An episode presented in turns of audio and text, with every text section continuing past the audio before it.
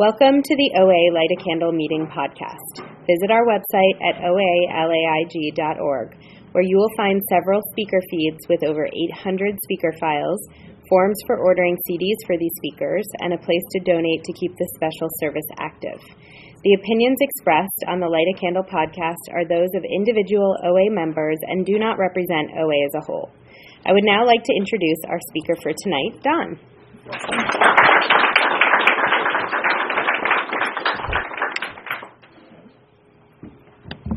Hi, I'm Don, compulsive overeater. Don. I've got some pictures that I'll pass around because it helps me remember. Um, nothing in my life told me that I could ever maintain a healthy body weight. Everything that happened to me before I got to program said exactly the opposite. Uh, I could get short periods of time when I could lose weight, but every time I lost weight, I felt a spring wind up inside me. I felt a tension build up. I felt like I was in prison. And it was such an alien concept to try to graft onto me. It was so different from the core of who I was that I could only manhandle it for a while and then it would explode and then I would go out and eat more and I would end up gaining more weight and I would sit there and wonder how did that happen and how did that how did I get here again? And I didn't understand it. It wasn't that I didn't know what to do. I mean, I can tell anybody here how to lose weight in two words. Eat less. Unfortunately, knowing that never did me any good. It wasn't know, knowing what to do, it was being able to do it. And I could do it for short periods of time, and I think I got it this time, only to have it creep back and then come back. It was like borrowing money and paying it back with interest. I gained more weight than I lost. And every single time I had the same frustration, and every single time I thought it would be different, and it never was. And I don't remember a time in my life when I was a little kid when I didn't have a different relationship with food than my friends. I remember them like stopping and saying weird things like, I'm full, or, uh, you know, that's too sweet, or, um, uh, you know, I, I mean, I couldn't understand how anybody would leave food on their plate because I wouldn't leave food on your plate as, or my plate. Um, and it, it, and I and I didn't know how to stop. And I'd have people like a coach I remember in grammar school saying, "Kid, you got to do push-aways." And I said, "What are those?" He said, "Push away from the table." And the, the the problem was is that people who don't have our addiction can't understand it. Um, if you take somebody who was born blind, right, and you try to tell them what the color orange looks like, how would you do it? Well, we can't because we don't have a common vocabulary. So I can't explain to someone who's not a compulsive overeater what it feels like to be a compulsive overeater. They can't get it. I, and, and by the way, I don't know what it feels like to be a compulsive gambler, for example. I mean, it's not my addiction. Um, I understand what a compulsion is about, but I don't understand that particular one. And those people don't understand why I keep eating when I'm not full. They don't understand why I'm eating when I'm completely full. They don't understand. It's, I'm, I'm like, if you go to the gas station and fill your car, the pump shuts off when it's full. But I don't have a fill switch. I don't shut off when I'm full. I, I don't know. My head tells me it's not enough. It doesn't matter how much is in front of me. And um, interestingly, I came to learn in program that that feeling is not limited to food. Um, it, it, was uh, there's a non-program book that I'll mention briefly by, by, Chuck C. A New Pair of Glasses, where he talks about sitting and looking at the ocean and thinking if it was all liquor, it wouldn't be enough. And I was thinking, you know, if it was all food, I'd worry, is that going to be enough for the rest of my life? Um, if it was all money, I might worry, is that going to be enough for the rest of my life?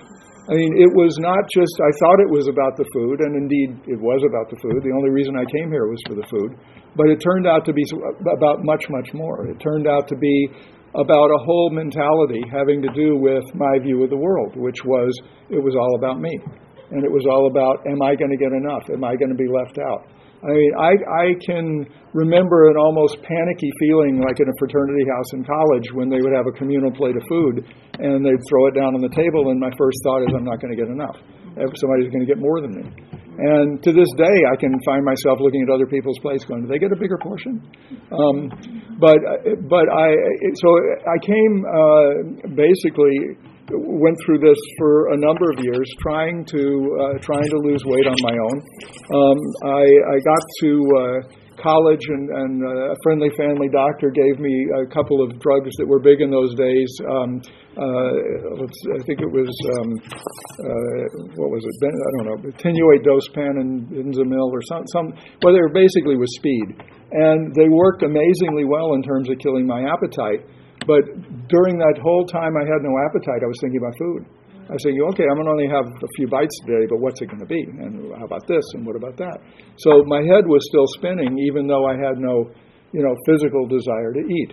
Um, and and it under, I understood that pre-program, but I couldn't do anything with it until I got into the program, which I'll talk about in a bit later. Um, the uh, now I heard about it about 10 years before I ever came to Overeaters Anonymous, and the reason I didn't come in was that my ego would not fit through the door. Um, in in every other area of my life, I've been able to be pretty successful at what I wanted to do. I would go, all right, I'm here, goals there, what do I need to do? What are the steps? I'll take it, I'll get there, I'll figure out how to do it.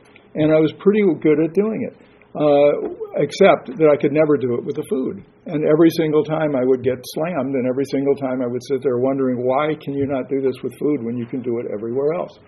And uh, and, I, and I could not understand it, and I couldn't um, I, I couldn't get past it because my ego was such that I should be able to do that. I just I haven't found the gimmick. I haven't found the trick. I haven't found the angle. I, there's something out there that I can try that'll fix me, and I just don't know what it is yet. And I kept looking for it for years and years, and my weight kept going up and up. And I'd sit there completely defeated and demoralized and humiliated. And of course, that made me want to eat to soothe myself. Um, so it was a fairly vicious cycle. Um, when I finally uh, got to it, and I have a very vivid memory, laying in bed, feeling this gigantic stomach, just putting my hands on it and going, I give up, I can't do this by myself. And I had been to a nutritionist, and I found that for a day or two after seeing the nutritionist, my food was pretty good, and then it would, of course, creep. Um, and I thought, you know, if I go to a meeting and I get a couple of days, and I go to another meeting, I get a couple of more days, maybe I can do something like that. And uh, this was pre internet. I got abstinent in 1998. Uh, this was pre internet, and I called up the OA office, listened to this long recording, found a meeting. It was on a Saturday. I went in, it was rainy, it was dark, it was depressing. I thought the speaker was brain damaged, and I absolutely couldn't wait to get out of there. I did not get anything, see any of it. I thought this is, you know, not for me. And uh, on my way out the door, this tiny little woman named Doris, who was in her 90s at the time, uh, gets between me and the door, sticks her fingers in my face, and says, Don't leave before the miracle happens. and I had no idea what she was talking about, um, but she looked awfully strong. and I decided I'd try another meeting the next day, and I ended up going to Serenity Sunday, which was 180 degrees. It was bright, it was sunny, there were people laughing, there were people in recovery. I saw people who'd lost 350 pounds and had it off for 20 plus years. And I thought, I didn't know you could do that. I didn't believe you could do that.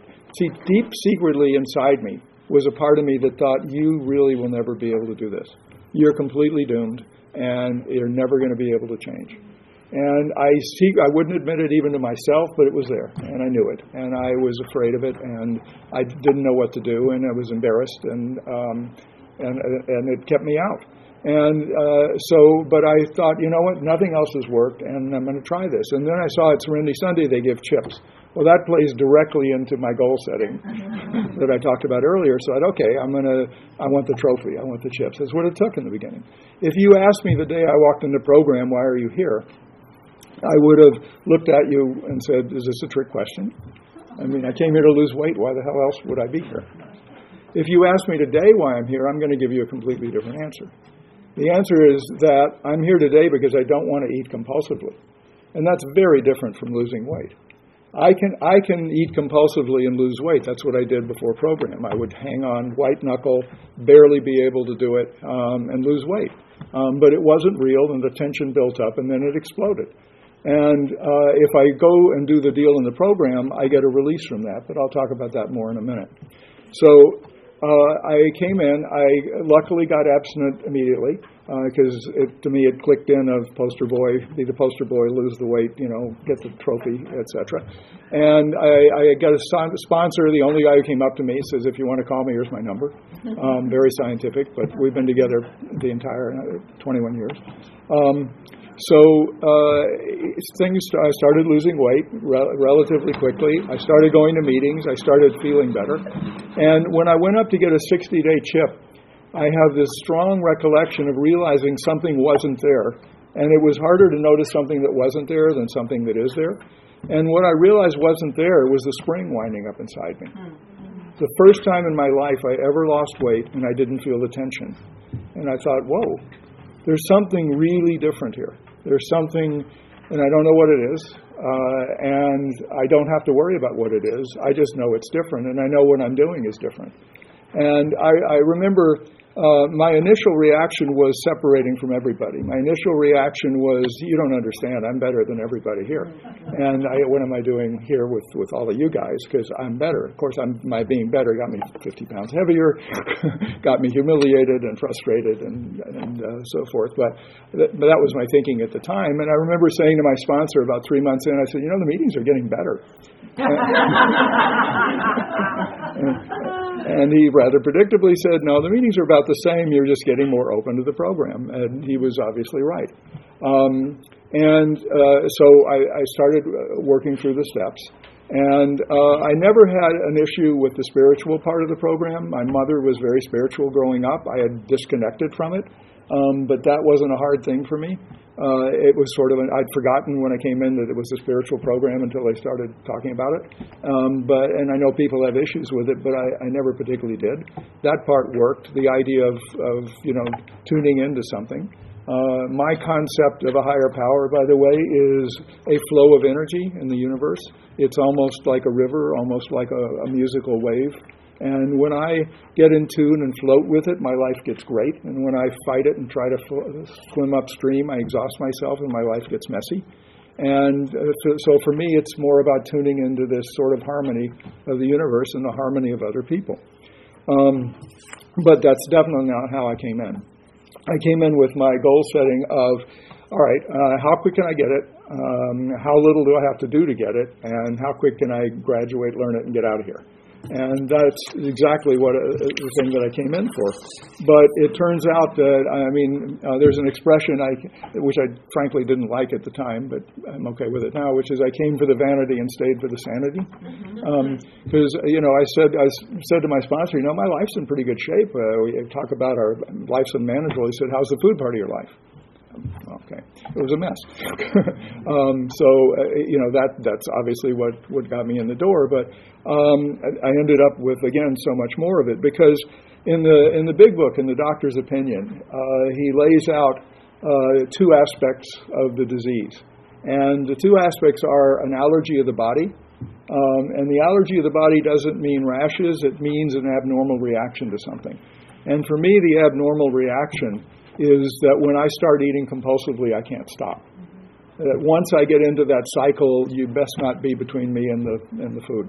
Um, keep your arms and legs away. Uh, and so I I know that once I'm triggered into that cycle, I'm doomed. I cannot stop it. I've tried that my whole life, couldn't do it. Um, the second part of the disease is an obsession of the mind. And the obsession of the mind means that my head's constantly spinning and telling me I, have got to start eating because it's going to be different this time.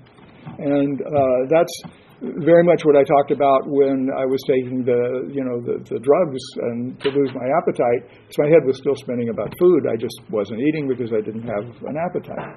Well, um, I, I don't. Uh, at least as of today, nobody can do anything about the allergy of the body. Uh, it's it's physiological. It just once it's triggered and in its mode, nobody's found a way to stop it. We can, however, deal with the obsession, and that's what the 12-step program does for me. Is that I'm able to get release from the obsession if I do the deal. If I take some simple steps, if I go through and do on a daily basis program material, um, I can get a release from the obsession. And it's a 24 hour reprieve, and it's conditioned upon my doing the work. It's not something I can coast on. Uh, uh, I'd like to, and I'd like. To, and my head tells me I got it. You can take it easy. But uh, and this, by the way, has not been a straight line pink cloud. There are times when my head tells me you got this, and I get fatter and I get sloppier, and I'm not suddenly doing as much or being as honest, and all of a sudden I'm heavier, and I have to pull back and recharge the program and and get back into it because it's not a straight line for me. Um, I, and so uh, but, I, but if I do it on a daily basis, I get a genuine release. And a genuine release is an extraordinary feeling. It puts food, as uh, the big book uh, talks about, we get into a place of neutrality. We, we, get a place to where it's not, it's not spinning in my head. It's not the sole thought. Um, and if I, my head starts to go there, I have a few seconds between the thought and the action I never had before. I have a few seconds that I can center myself and go do something different. And what is the different and what is the secret of how to get out of my head and how to get out of the obsession? Oh, for me, it's, it's, being, it's being of service to other people. Because you probably gathered from, the, from my description of how I came in here that uh, it was all about me. How much can I get? How quick can I get it? How little do I have to give? And how fast can I get out of here? It was just about me. I wanted a quick fix me, thank you, I got it now, I'm going to graduate and move on. Because that's how I tend to think. Um, and it turns out, though, that if I center my attention elsewhere, that if I talk to my sponsees when I don't feel like it, um, if I talk to, if I go to meetings, if I'm uh, text, I text my food to my sponsor so I stay clean because he needs to know everything I'm eating. Because left to my own secret devices, it gets very sloppy. Uh, and I believe me for years did not text him food or even tell him what I was eating. I, I, I thought, you know, I would sooner tell you my deepest darkest family secrets and tell you what I'm eating. I was so ashamed of it and thought it was so private and so personal that I could never share it with anyone. Now I've gotten to where I don't feel clean if I don't text it, if I don't let them know. Um, because otherwise it's all about keeping secrets, and that's where, that's where I got in trouble. Um, the gremlins in the dark recesses of my mind are very scary. They jump out, they bite me, they, they come at, un, at different attack angles. But if I pull them out in the light and I talk about them and I, I get open and honest with them, they're not so big. They kind of shrivelly and they're relatively small. And, uh, and in my experience, no match for the, for the 12 steps. Um, because the more that I am thinking about other people, the less I am obsessed with myself, the less I am obsessed with food. And it's kind of a paradox. Um, there's a lot of paradoxes in program, but I, it starts off by saying, you know, I'm powerless over food. I have to say I'm powerless in order to have any kind of power over it. It doesn't make logical sense. Um, but this program, it turns out, is not logical, it's experiential. And it's logical in the sense that I see it working with others. It's logical in the sense that a bicycle is going to fall over if you, if with two wheels, but I see other kids in the neighborhood riding bikes, so I figure I can do it. I see other people here doing it, and, and it works for them. And if it works for them, it can work for me if I do the deal. But it's up to me. And only I can make that decision. And only I can decide um, that I'm either going to, to get in the flow with the program and genuinely be open to others and genuinely be willing to help. Or, or I can decide that I'm going to, you know what, I can, I don't, I'm not in the mood, I'm just going to go into my shell. And that's a dangerous place because my head spins, and pretty soon it gets to food because that's where I want to go to soothe myself. That was my uh, go to from the time I was a little kid. You know, whatever feeling I had, stuff it, um, or never get never get hungry. I don't, you know, hardly ever felt hunger because uh, hunger had nothing to do with it. I wasn't eating because I was hungry. That's actually a pretty good feeling to sort of be hungry and then eat. Uh, I just have to not get too hungry, or I go the other way, and suddenly I lose track of my fill switch, and I don't know when I'm full, and I feel fat, and then I feel disgusted, and then I want to eat more. Um, but I've, I know the pattern. Logically knowing it also doesn't help. Being honest about it and talking about it does help. Um, and sharing my experience and strength and hope with others is uh, a key part of this for me. Because otherwise, I, I, I am inside my head, and inside my head, it's it's very very difficult. Um, it doesn't uh, it, it, doesn't bode well for me in terms of uh, of being able to do it. Um, so how are we doing on time? We got a lot. Um, so um, the all I can say is that you know from coming from the place that I did, from coming from a little kid, uh, my uh, parents got divorced in the 1950s. I was literally the only kid in school whose parents were divorced. Um, and I, my mom used to say, you know, I took your father away. I don't want to take the food away. So she would always just let me eat. And I, we were one of the first houses uh, on the block to have a television set. Um, and I like to say I was a pioneer of eating in front of the television. and that pioneers have to put up with hardships. We had uh, three channels, no remote. Um, but it was. Uh, it was, you know, just soothing, and and as I say, it was the only thing I knew how to do. Um, and I did, and I genuinely didn't think there was any kind of solution to it. So um, to, to now it's it's just about working the steps. I mean, it's it's uh, on a daily basis, admitting that I'm powerless, remembering that. I do that with a meditation in the morning, um, and I read from the For Day For Today book, and. Uh, I, and then, um, you know, a second step, I have to keep in mind, I have to keep God in the equation. I have to understand that if I'm not in tune with a spiritual place, my life is going to get complicated. And that comes up in all kinds of ways. It comes up when things don't go uh, the way I want them to go. And uh, and when I and and that's that's when I need to do it. I mean, I remember having to be with uh, with one person uh, on a regular basis. It was truly annoying. That just their habits and way of talking were completely opposite. I'm pretty fast, and let's get to it. And this is someone who meandered and took a while. And uh, and I thought to myself, you know what?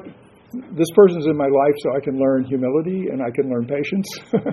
and it sort of turned in my head around the way of looking at them. Of uh, okay, learn how to deal with people like that, and and and understand what their needs are, and that they're they're they're doing the best they can, and made a huge difference um, in my serenity. You know, uh, their serenity I can't control, but um, but it, I can control how I do it. Um, there is a thing about um, two two men are are uh, in a car accident and are in wheelchairs the rest of their lives. And the first guy says, "You know what? I was an athlete, and I'm never going to be able to play baseball again. I'm not going to be able to run around with my kids. Uh, my life is over," and goes into a deep depression. And the second guy says, Thank God I'm alive. I have all these days left. I'm still here. I can see things. I can enjoy the world. I can enjoy it. Um, it's, it's, uh, there's a thing in the big book uh, by uh, Dr. Paul about it's, I need to concentrate not so much on what needs to be changed in the world as on what needs to be changed in me and my attitudes. And that's very, very powerful for me. It's one of my favorite passages in the big book is that uh, when I'm thinking, when I'm complaining about it, and by the way, my sponsor who knew Dr. Paul said that, uh, he says, by the way, uh, acceptance doesn't mean approval. so, I mean, I like what's happening, but I accept it and I have to understand it. And genuinely or generally in my life, something happens I don't like. I may find out or that I'm not getting something I want. Uh, find out years later why it happened and it was to my benefit. But I don't see that picture now. Um, there was someone talked about an analogy of if you had a little television screen and you saw a body on a table and someone sticking a knife into it, you'd think you're watching a murder. And then you pull back and you see it's an operating room and they're trying to save the person's life. And that if I understand that you know the, the universe sees the bigger picture and I'm just seeing the small picture, um, I can accept that things are not going the way that I planned for them and I'm going to be pretty disappointed if I expect everybody to go exactly the way that I want it to. Um, but it's much easier for me to accept that this is what's supposed to happen and what am I going to learn from it and how am I going to deal with it and how am I going to react to it. Because it's all about me reacting. It's all about how I'm going to take it in. It's all about how I'm going to feel. Um, because that part I do have some choice over. I can I can dwell on it, I can obsess on it, I can get angry over it, or I can let it go. And uh, most of the time, what I'm upset about hasn't even happened. It's something that might happen, um, or something that might not happen. And so, for me to waste time talking about it, and I understand this is easier to say intellectually than to feel, but with practice, I find it gets better, and I find I'm getting uh, better at it. And if I talk to my sponsor about it, it, it gets it out again. I mean, I don't have to keep it inside. I don't have to deal with it that way. And um, it was, uh, I was uh, very afraid of the ninth step. I remember talking to my sponsor early on and saying that, and he said, "You know, you're not even on the on the first step." and I said, "So I shouldn't worry about it." He said, "Well, you can if you want to, but it won't do you any good." Um, and I had to trust that when I got there, that I would uh, I would um, I would feel different about it, and I did. Because by the time I got to the ninth step, I'd been through the fourth step and the fifth step, and I'd I'd cleaned out a lot of stuff. I mean the the whole process of the fourth and fifth step is to really, you know, um, air out what's inside and get rid of the stuff that's not working. Um, the the idea is that I carried a lot of things that I wasn't aware of, and a lot of old feelings and resentments of people that may not even be living, and they weren't doing me any good. And uh, by going through those and looking at myself and trying to take a real assessment of getting clean with who I was and how I was going to do it, um, then uh, then I could get then I, then I could come to the, the world in a much different place. It's a very free feeling to come in very openly and genuinely looking at you know, what, what is your point of view? Uh, I remember learning this from uh, a guy who was an executive coach, uh, talking about in a difficult negotiation where someone's taking a position you think is just ridiculous, to say to them, you know, interesting, how do you, why do you think that? And become genuinely curious about how someone could have a viewpoint that's so different from yours. And it like literally changed uh, my attitude about things like that. I mean, if someone is saying something uh, that's I think is just ridiculous and absurd, and they could how, how could you think that you idiot? Uh, if instead of you know putting them uh, you know going on the offensive, if I say to them, really, how do you tell me uh, how did you get there? What made you think that? Sometimes, by the way, I learn something that I'm wrong. Um, sometimes I reconfirm that they're idiots, but um, but the point is is that I'm understanding their point of view and I'm listening. And uh, virtually, I, I, certainly want to be heard when I'm saying something. And if I'm saying something that the guy's just yelling at me, I'm, I do not feel like they're hearing me. And uh, somehow being heard diffuses feelings on both sides. I don't feel as angry if I'm trying to understand where they're coming from. Oh, okay, I see. I, I don't. I don't agree with that, but I understand how you got there. Um, it, it helps my serenity. And uh, if I can stay in the space of caring about others and getting out of my head and not just looking at my own selfish agendas, my life gets way, way better. And when my life gets better, my food fades as one of the issues. I don't have the need for the, for the soothing. I don't have the need for the obsession. It doesn't mean I don't enjoy food. It doesn't mean that I don't overeat on occasion, because I do. Um, it doesn't mean that, uh, you know, I'm by any means perfect, but far from it. Um, but it means that I can, if I do the deal, get a serenity. Um, I had a, um, a sponsee who had a, a gift for, uh, for uh, analogies. And he said two things that I thought sort of summed up uh, the program. He said, if there's an eight foot wall, uh, I can't get over it by myself. Said, but I can boost you up to the top of the wall, and when you get up there, you can reach down and grab me, and then together we can get over the wall. And he said, you know, that's what program is. I can't do this by myself. I, I, I thought I could. Um, I, everything I kept, my head told me I could, and, and, my evidence told me I couldn't. And I accepted that I can't. And, uh, and I don't have any illusions of it even today, even with the years of abstinence. If anything, the years of abstinence can make me cocky of, hey, you got this, you know. Um, but that's, that doesn't work. That just leads me to sloppiness, and that leads me to coasting, and that leads me into a very bad place back to where I could be because I know I could get there again. And I don't want to. I choose not to. At least I have a choice now. And I have a few seconds of choice between thought and action that I never had before. Doesn't mean the thoughts don't come, but uh, I don't have to act on them, and they're rather easily brushed aside. It's uh, like I remember we had some bees, and this guy came out to, to talk about the bees, and he was saying that bees don't really want to bother you. I mean, uh, that if you're gentle and stand still, they'll they'll leave you alone. And he was like gently pushing the bees to the side. That's sort of how I feel about some of these thoughts. You know, they come in and I can just sort of gently stand still and pass by, wave them to the side, not get stunned. and uh, the other uh, um, analogy that he had, which which I love, and I'll close with that, and we'll take some questions if you like, is uh, uh he said, um, "I can't stay clean today on yesterday's shower." And that's one of my favorite things in program because it really doesn't matter what I did up until now. Uh, it only matters what I'm what I'm doing today and what I do from here on. And uh, every, look, everybody here's got at least a half hour of abstinence. So uh, if you're new, build on it. and if you've been around for a while, add it to the to the collection. And uh, thank you for letting me be of service.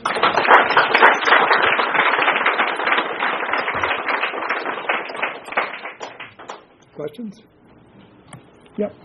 Hi, I'm going to close over the accessibility. Thank you for your presentation. Um, I was wondering, how open are you with your family, friends, and strangers about your 12-step program and your food addiction? Uh, yeah, the question is how open am I about the 12-step program and food addiction? Totally. Um, I'm totally open because I never know who it's going to help or who may need to hear it.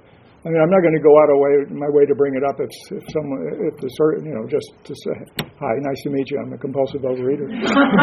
um, but if it comes up in a context of someone who talks about struggling with weight, or if it comes up in a context of other 12-step programs, I'm very open about it because I, you never know who needs to hear it or might want to know about it. Yeah. Thank you so much. Um, you talked about how you were great at goal setting and goal achieving but you didn't walk in the room because your ego was so big. What helped you then, and what helps you now keep your ego right size? Okay. Question is, uh, how do I keep my ego right sized uh, when it was strong enough to keep me out of the room? It's an ongoing uh, proposition. The main thing that keeps my ego right sized, well, first of all, I had my ass kicked by the food so many times that that humiliated me, but my head forgets about that and then tells me I'm over it. Um, it's mostly focusing on others. It's really being genuinely interested in other people's needs, opinions, thoughts, and being genuinely present for them. Um, because in the past it would be, you know, what can they do for me, and otherwise I'm not that interested. And now I've become genuinely interested in others, you know, from every level. That keeps my ego in check. Yeah. Hi, thank you so much for your share. Um, I hear people speak from the podium and say that the road narrows, and I think they're talking about their food plan. Uh, have you noticed any through the years? Has your food plan changed? Okay, the question is Has my food plan changed over the years? Yes, uh, it has and it hasn't. Uh, my food plan is all foods in moderation, um, and because I didn't want to feel restricted and I didn't want to feel like I was on a diet. Because uh, this is, for me, this is not a diet. And being on a diet is a dangerous thing because I immediately want to get off the diet and go do something different. So, uh, and I, and I, to the extent I have dangerous foods, they're not sweets, they're salty.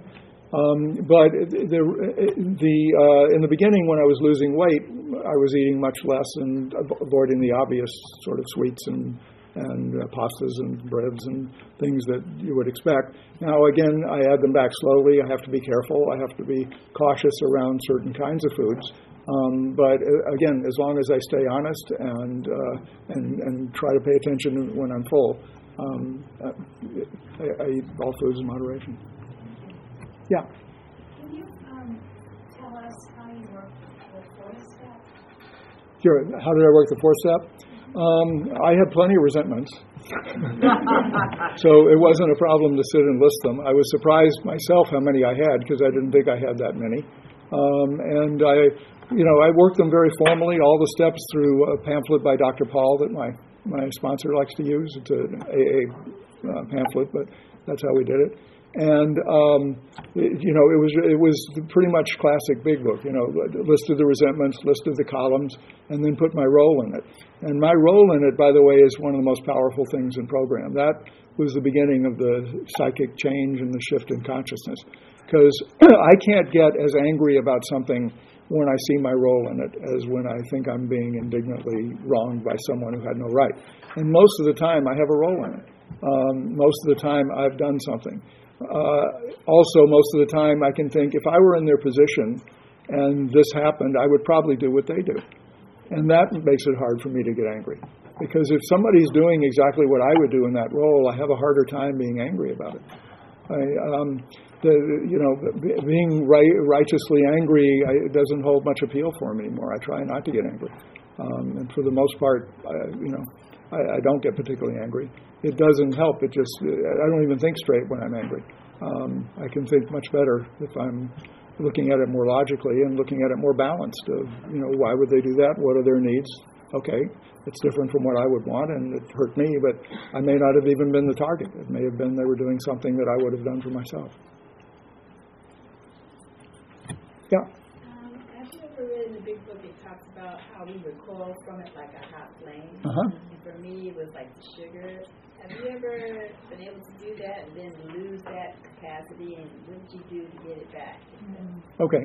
The question is, uh, are there were there times when I was able to recoil from something like a hot flame, and did I lose it and get it back? The answer is yes, yes, and yes. um, uh, you know, I lost it uh, through very slow, insidious little extra here, there, and the other, and pretty soon it was sloppy again. And I got it back by doubling down on the steps.